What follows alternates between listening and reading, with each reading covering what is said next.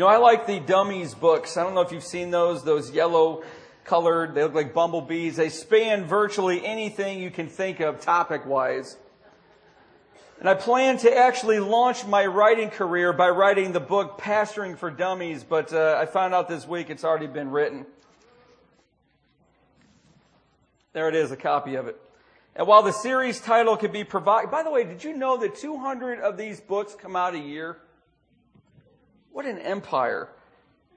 And while the series title could be provocative, Faith for Dummies, the goal is to simplify us and educate. And this sermon is intended to clear up and simplify one area. You ready? What is faith?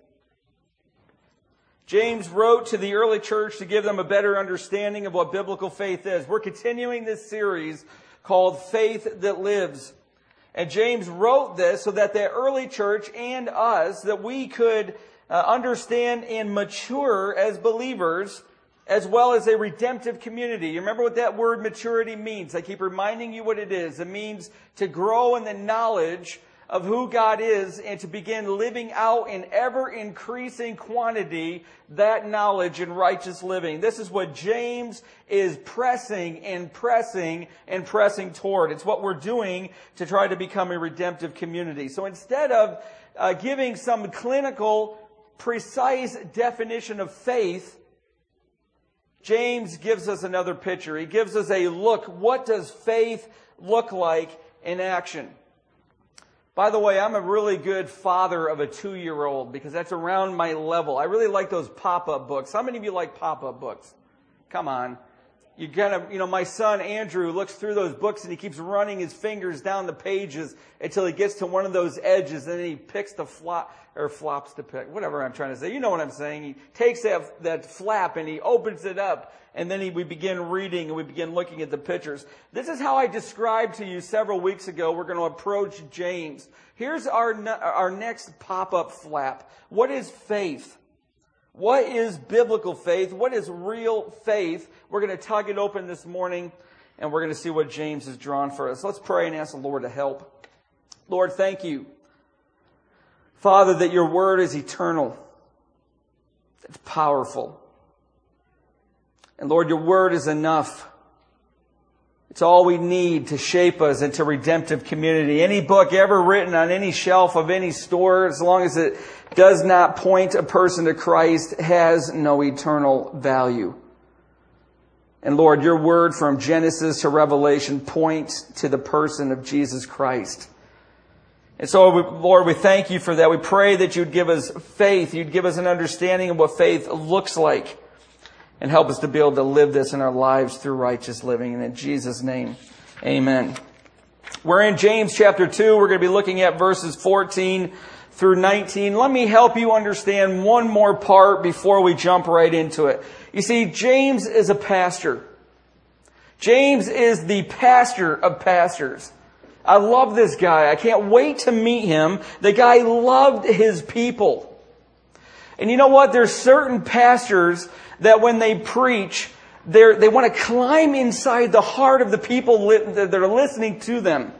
They want to be able to take God's truth and to be able to get it right in the heart because it's when it gets to the heart and by faith it's received that it brings transformation. This is what James does. Drives it right to the heart.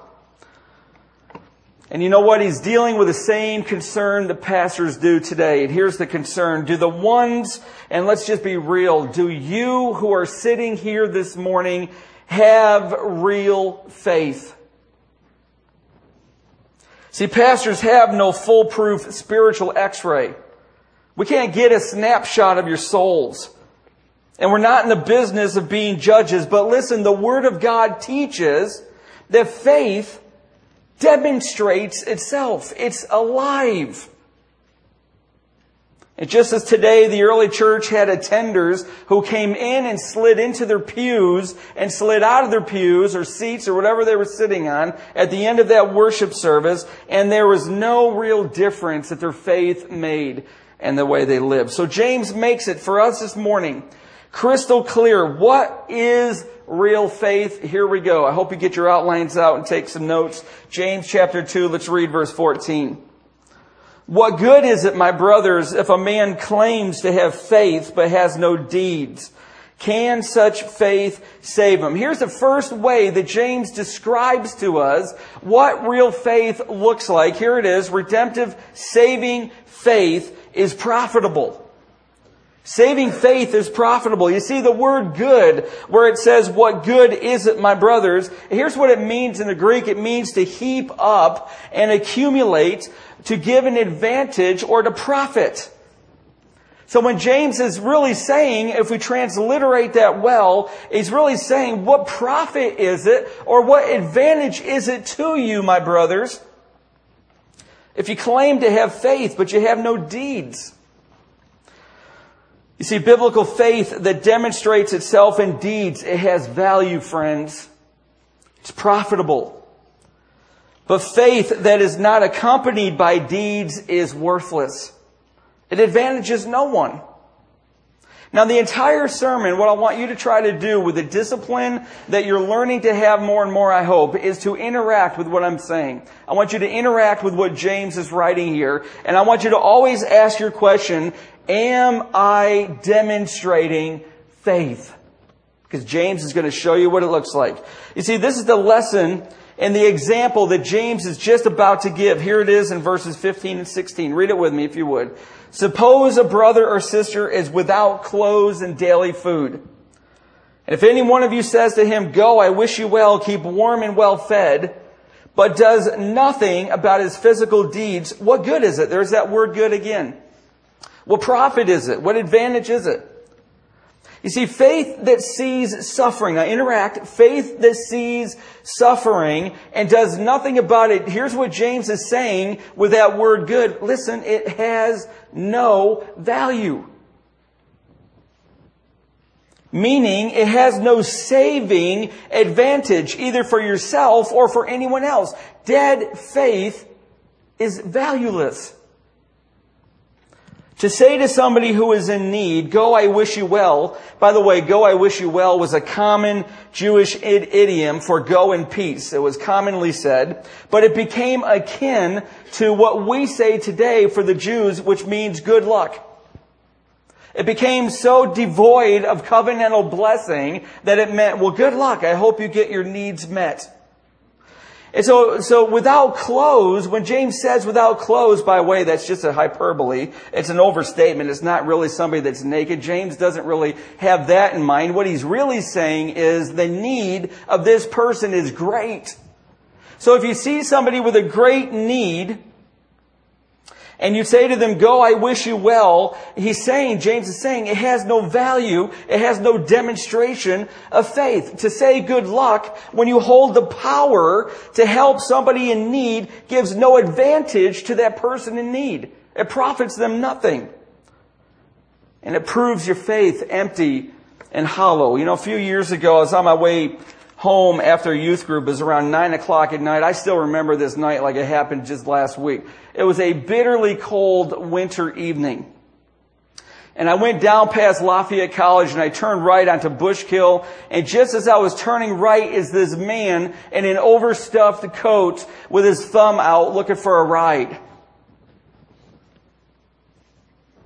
And I said a prayer for him as I drove by. I said, Lord, I hope somebody will pick him up.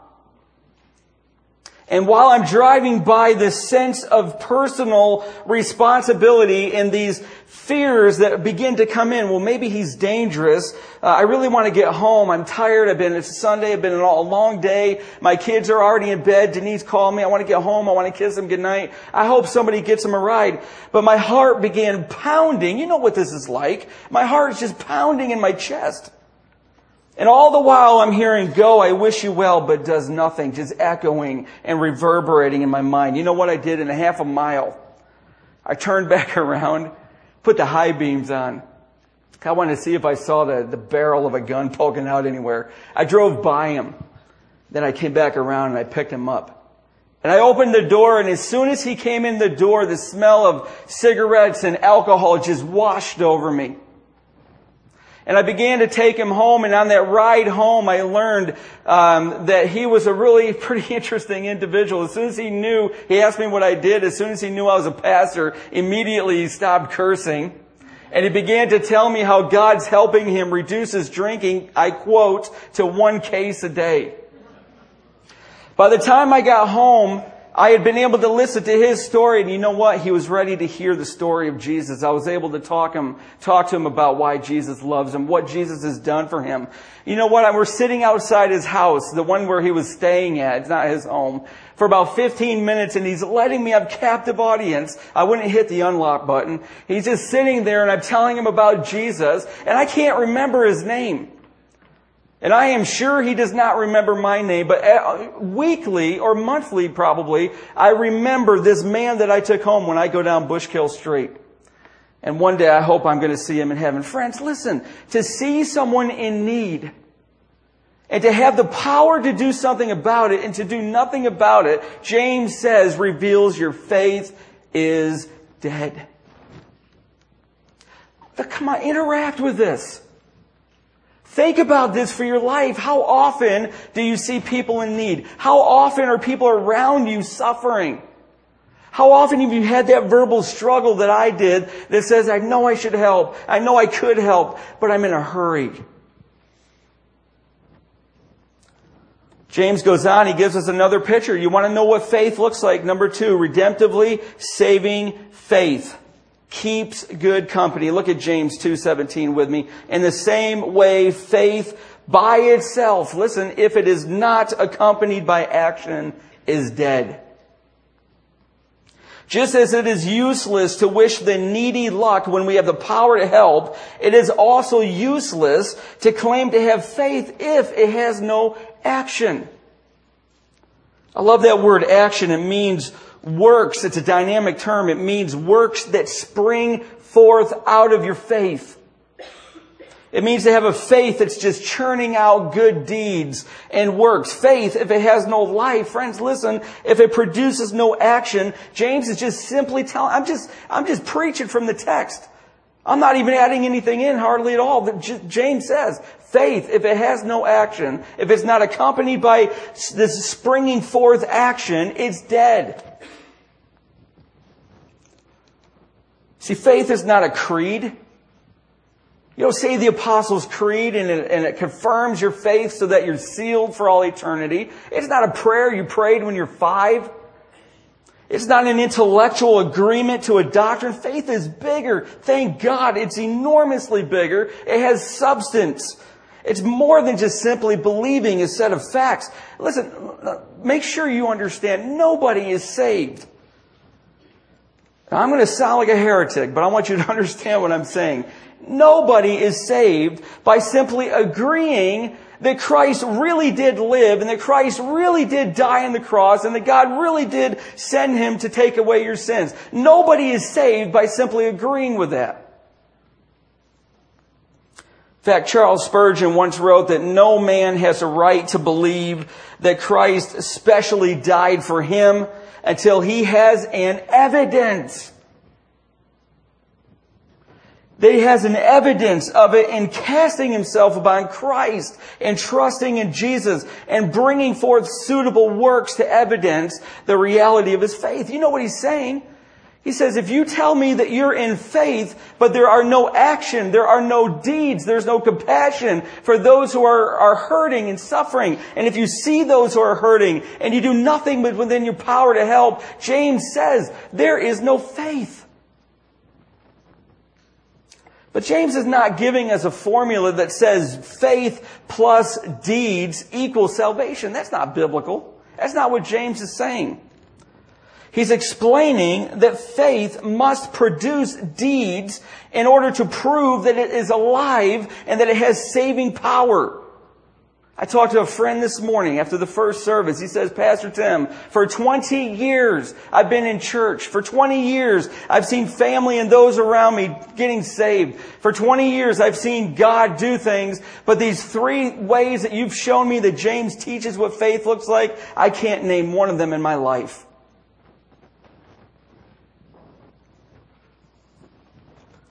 Workless faith saves no one.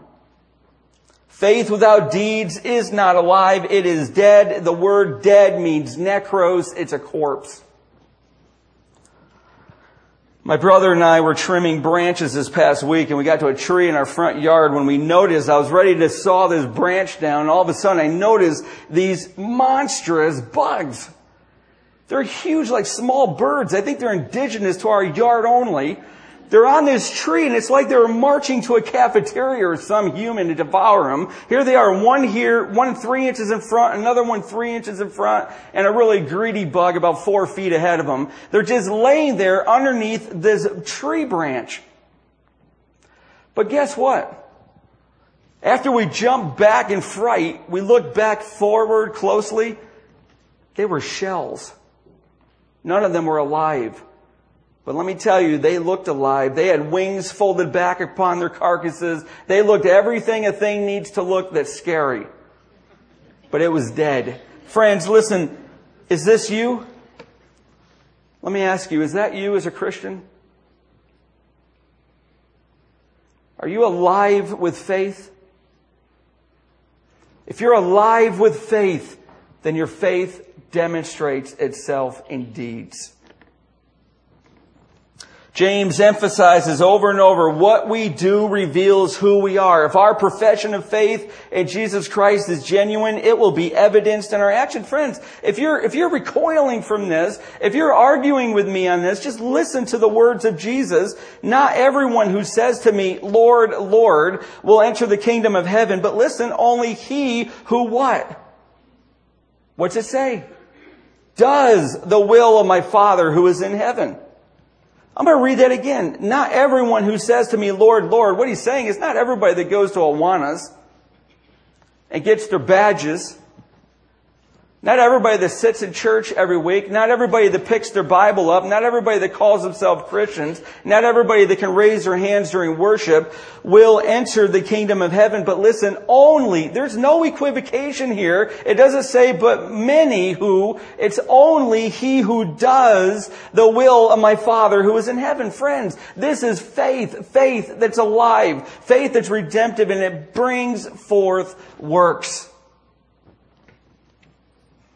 Somebody might say, Pastor Tim, are you saying we are saved by doing good works? Absolutely not. Listen, here's what Paul says, Ephesians 2, for it is by grace you have been saved through faith, and this not from yourselves, it's the gift of God. Listen, not by works, so that no one can boast. But everybody knows those two verses, but I've encountered very few people who know the next verse, verse 10. We're not saved by faith, or rather by works, we're saved for works. Here's what he says. For we are God's workmanship, created in Christ Jesus to do good works. Friends, that's what you're created to do. If you are in Christ, your faith has been given to you by God in order to seed a deposit in you, making you more and more like Christ, fully in the knowledge of Him, so that you live it out in righteous, compassionate living. So what kind of works and deeds then demonstrate faith? Can I give you four this morning? First is repentance. Did you know that repentance is a work? You know, it's wrong to require repentance before a person puts his trust in Christ. There is no spiritual, there's no animating power that, that leads a person to repent until the Spirit of God takes up residence in the heart of His people. There's no ability to repent, to truly repent, until the Spirit of God lives in our hearts. But it is right for me to tell you and for you to tell one another that it is not possible to be in Christ and for Christ to be in you and to remain completely unrepentant and unchanged. If I have a believer, if, if, I have a person that comes to me and says, Pastor Tim, I put my faith in Christ 10 years ago, and they are still mired willingly in sin, there is no evidence to, set, to tell me that your faith is alive. Repentance is a work that God produces in us as we obediently turn from our sin toward holiness. A person who claims to have faith yet loves his sin, thinking little of it, continuing in it, unchanged. Friends, his faith is dead. The second one is works of personal godliness. What are these works? We're answering this question. What are these works that James says must be evident? Here's the second one. Works of personal godliness.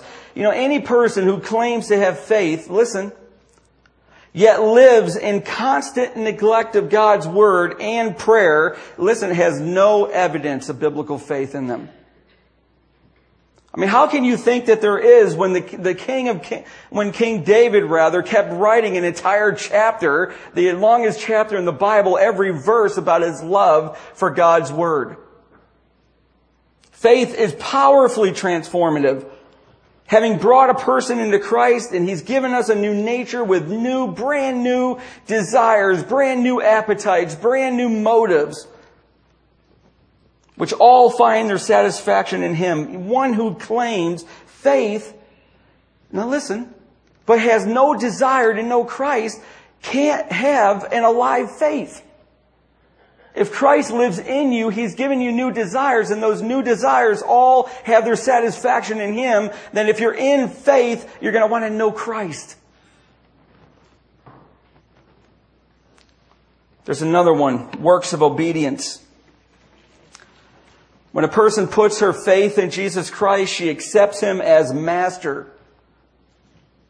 Would you listen to this? It is no biblical faith it is no real faith. It is no live faith to trust God for salvation, but to refuse to submit to Him in obedience. That is not an alive faith.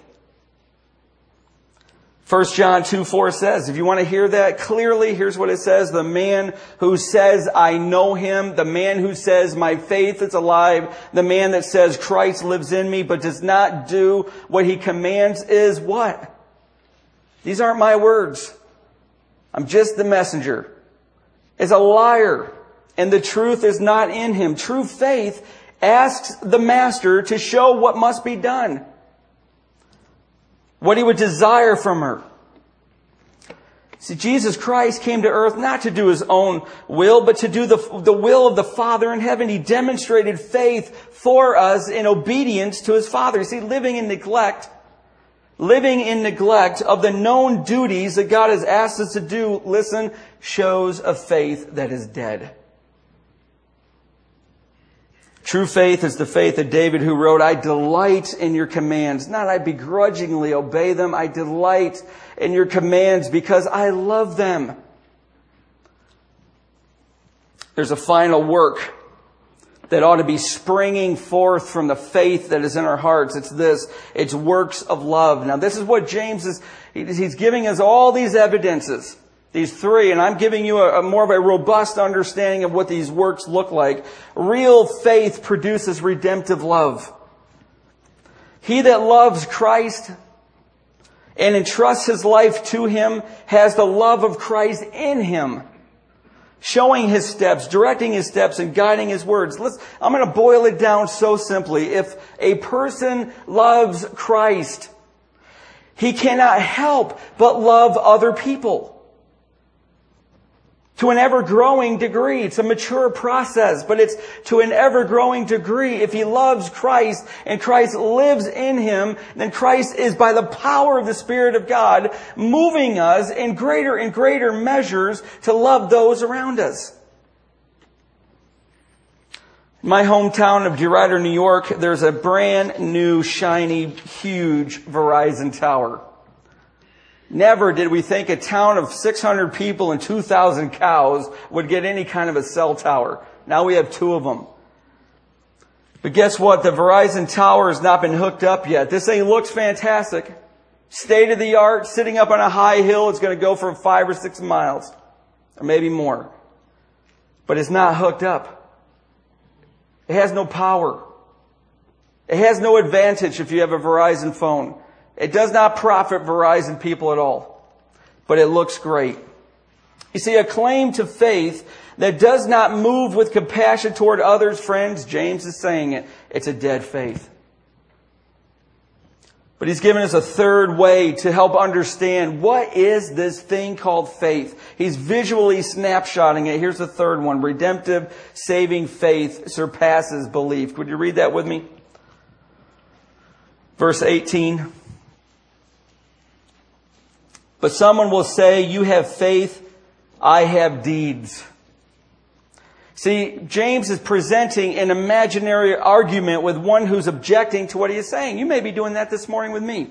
You might be saying, Pastor Tim, I'm not sure I agree with this. I think you can have faith, but it doesn't mean you'd have to have deeds showing it. Well, James says, but someone will say, you have faith, I have deeds. And James says to respond to that person, show me your faith without deeds and I will show you my faith by what I do. You see, faith without deeds is simply an intellectual argument that God exists. And it puts your faith on the same level. You're not going to like this. Look what it says in the next verse. As a demon. Verse 19, you believe that there is one God. Great. Good. Excellent. Even the demons believe that and shudder. Friends, I'm here to tell you that there is no demon that is a doubter of God. They believe and their belief causes them, James says, to shudder, which means literally bristle like a cat, or when you walk down a dark alley and you get that fear trembling up your spine and it makes you shudder. That's what that Greek word means, shudder. But their belief is not in the quality of biblical and redemptive faith. James's point is that there is a belief, friends, listen, there's a belief and there are believers everywhere that do not have redemptive faith. Faith is a belief that involves the heart as well as the mind. We affirm that our God is one and we live out that knowledge with a heart that commits itself to obey Him. It's what James is defining as maturity. You see, because faith and deeds is indivisible. You cannot divide faith and deeds. A lot of people think, well, I've got to have the faith first and then eventually I'll start living out the deeds. The Bible says, James says, faith without deeds is simply and utterly dead.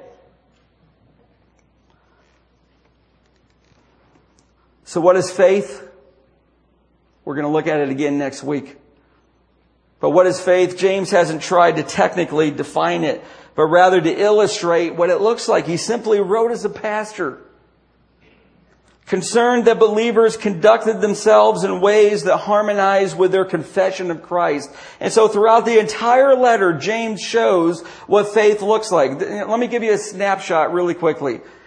The one with biblical faith will find guidance in prayer. The one with biblical faith will act rather than simply hear. He will have compassion for the powerless. The one with biblical faith will control her tongue. She will adopt God's wisdom rather than the world's, and she will turn from worldly motives. He will find patience in suffering, and the ones with biblical, redemptive, real faith will find relief in prayer. Let me tell you a story as we close. I want you to hear this carefully. Before John Wesley was a believer, he was a clergyman. Did you hear that? Before he was a believer, he was a pastor. He was a minister. And he was a missionary. And he worked with all he had. He memorized, John Wesley memorized, before he became a Christian, most of the Greek New Testament. He had a disciplined devotional life, and as a missionary to the American Indians, he would sleep on the dirt in order to increase his merit and hopefully be accepted by God. This is John Wesley, one of the men that God has used to change this world. But then came the day when he trusted in Christ alone for his salvation. By faith, he came to Christ. It was then, with his wings of faith and works in place, both beating at the same time, that he began a works-filled, faith-filled life that would have warmed the heart of James. He preached in St. Mary's in Oxford. He preached in churches all around the known world. He preached in mines. He preached in the fields and he preached in the streets. Friends, listen, Wesley preached 42,000 sermons in his lifetime. Can you imagine that? He traveled an average of 4,500 miles per year before planes, trains, and automobiles. He rode 60 to 70 miles a day and he preached three sermons a day on average. And when he was 83 years old, he wrote in his diary, listen to this, I am a wonder to myself because I never tire, either with preaching, writing, or traveling. He preached even until the days he died. Friends, Wesley's faith was profitable to many. And it was accompanied by action and being seen in an abundance of deeds, and his faith surpassed a mere intellectual belief. It drove his entire life into obedience with God. Can I ask you a question? Can the same be said of you? Can the same be said of I, myself? Have you lived a life, friends, you in the sanctuary, you right there looking at me, have you lived a life where you have divided faith in deeds, where deeds are not as important as faith? Since you prayed your prayer of salvation, now you can live the way that you want. If you have, you do not understand the meaning of biblical faith because faith works. Faith profits others. Now listen to this. I'm going to sum it up. You ready? Everybody look at me. Faith profits others. Faith keeps good company with deeds. And real biblical faith surpasses mere intellectual belief. Would you open, would you close your eyes and bow your head this morning? I'm asking you to do that because I don't want any distractions for you. I want you to interact with the, with the Spirit of God right now. Is your faith alive?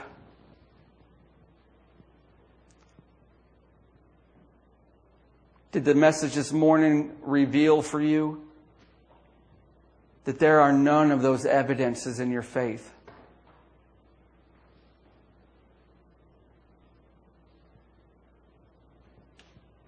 Has God talked to you this morning?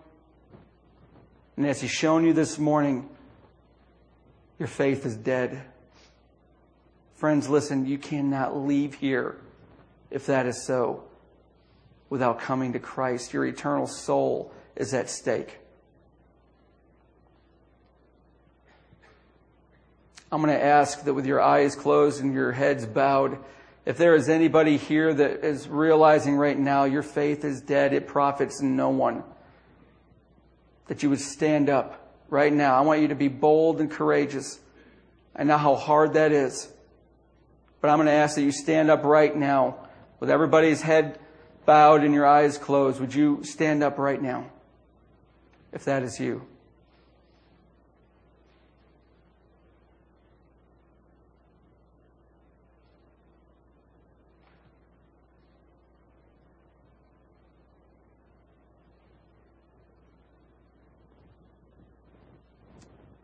Is anybody fighting with God right now? You know how it feels.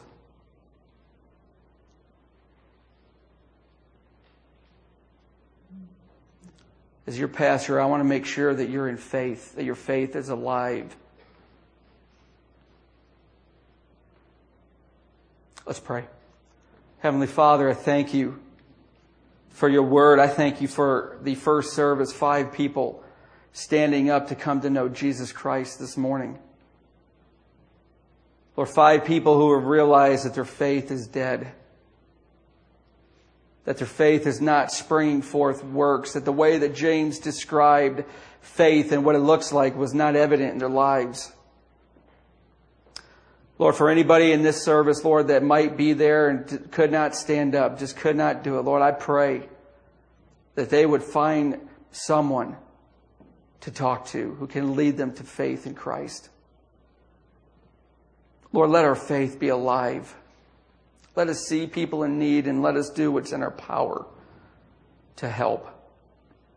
whether that's in our families, our schools, our jobs, our neighborhoods, or our community, or even in our church. Lord, we give you the glory and the honor. In Jesus' name, amen. Would you stand this morning?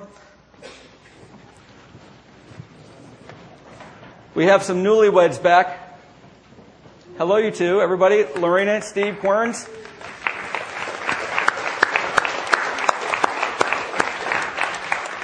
You got your hair cut on your honeymoon? You're amazing. That's really fantastic. Looks great. Uh, Bob and Emily, I want to close by praying for you and asking the Lord to bless you too, okay? And uh, we'll trust that it's going to be a great trip. Come back quickly and safely, get a lot done. So let's pray for that, okay? Heavenly Father, thank you for Bob and Emily. Thank you for their ministry. Thank you, Lord, that they have given up their secular lives, Lord, to enter into full-time Christian service. And Lord, that you have supported them. You have blessed them at every step of the way. It's not been an easy journey. But Lord, you have proven yourself faithful over and over and over again. And for that, we say thank you. Lord, be with them now as they get ready to leave for Florida.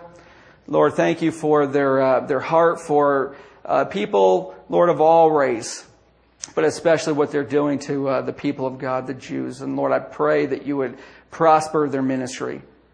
And Lord, that you would give them a safe trip and help them come back so we can rejoice with them. Lord, bless their steps. May your favor shine upon them. Turn your smile to them, Lord, and let them live in that peace. And in Jesus' name, amen. May you have a great week. Lord willing, we'll see you next Sunday.